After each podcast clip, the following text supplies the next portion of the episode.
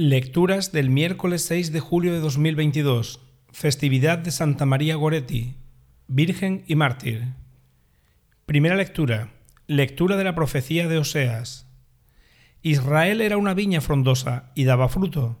Cuantos más eran sus frutos, más aumentó sus altares. Cuanto mejor era la tierra, mejores monumentos erigía. Tiene el corazón dividido, ahora lo expiará él mismo destruirá sus altares, abatirá sus estelas. Ahora dicen, no tenemos rey, no respetamos al Señor. ¿Qué podrá hacernos el rey? Desaparece Samaria y su rey como espuma sobre la superficie del agua.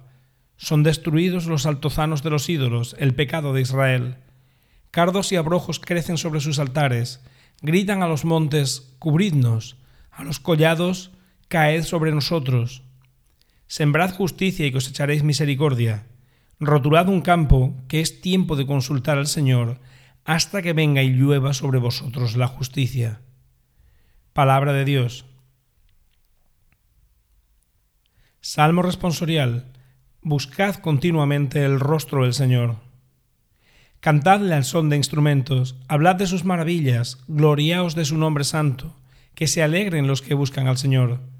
Recurrid al Señor y a su poder, buscad continuamente su rostro, recordad las maravillas que hizo, sus prodigios, las sentencias de su boca. Estirpe de Abraham, su siervo, hijos de Jacob, su elegido. El Señor es nuestro Dios, Él gobierna toda la tierra. Buscad continuamente el rostro del Señor. Evangelio. Lectura del Santo Evangelio según San Mateo. En aquel tiempo Jesús llamó a sus doce discípulos y les dio autoridad para expulsar espíritus inmundos y curar toda enfermedad y dolencia. Estos son los nombres de los doce apóstoles. El primero, Simón, el llamado Pedro, y su hermano Andrés, Santiago el de Cebedeo, y su hermano Juan, Felipe y Bartolomé, Tomás y Mateo, el publicano, Santiago el Alfeo y Tadeo, Simón el fanático, y Judas Iscariote, el que lo entregó. A estos doce los envió Jesús con estas instrucciones.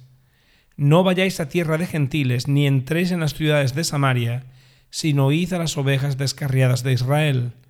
Id y proclamad que el reino de los cielos está cerca. Palabra del Señor.